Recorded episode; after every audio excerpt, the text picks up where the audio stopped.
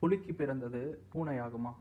ஒரு சமயம் அரபு நாட்டு அரசர் கிருஷ்ணதேவராயருக்கு ஒரு அதிசய ரோஜா செடி ஒன்றை பரிசாக அளித்தார். அதை மன்னர் தனது தோட்டத்தில் நட்டு வைத்தார். சிறிது காலத்திற்கு பிறகு அந்த செடியில் இருந்து ரோஜா மலர்கள் மலர்ந்தன. அங்கு வந்த தென்னாலிராமனின் மகன் அதை பார்த்து தனது தாய்க்கு பரிசாக கொடுக்க நினைத்து பூக்களை பறிக்கத் தொடங்கினான். பூக்களை பறித்து கொண்டு இருக்கும்போதே அரண்மனை காவலர்கள் பார்த்துவிட்டனர். அரண்மனை காவலர்கள் தென்னாலிராமனின் மகனை அரசர் கிருஷ்ணதேவராயரிடம் காண்பிக்க அழைத்து சென்றனர். செல்லும் வழியில் தென்னாலிராமன் காவலர்களை பார்த்து என் மகனை எங்கே அழைத்துச் செல்கிறீர்கள்? என்று கேட்டான். அவர்களோ உங்கள் மகன் ரோஜா பூக்களை திருடிய போது அவனை நாங்கள் பிடித்து விட்டோம் இப்போது அவனை மன்னனின் பார்வைக்கு அழைத்துச் செல்கிறோம்.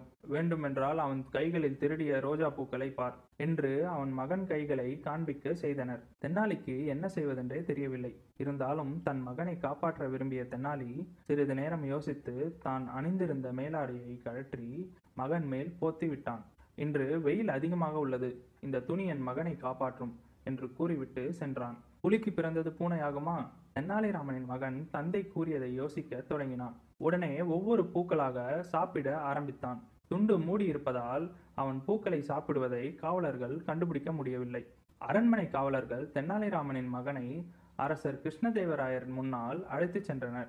காவலர்கள் மன்னரை பார்த்து அரசே தென்னாலிராமனின் மகன் பூக்களை திருடிய போது அவனை நாங்கள் பிடித்து விட்டோம்.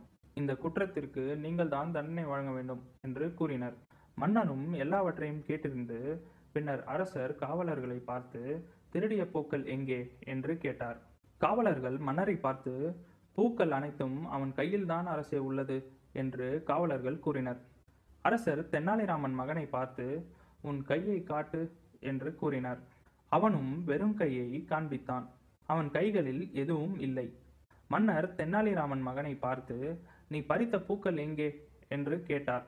அவனோ மன்னரை பார்த்து நான் பூக்கள் எதுவும் பறிக்கவில்லை. என் தந்தைக்கு அவமானம் ஏற்படுத்தவே இந்த இரண்டு காவலர்களும் இப்படி செய்கிறார்கள் என்று கூறினான்.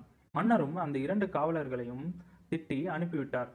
தென்னாலியும் அவன் மகனும் எப்படியோ தப்பித்தோம் என்று சிரித்துக்கொண்டே வீட்டிற்கு புறப்பட்டனர்.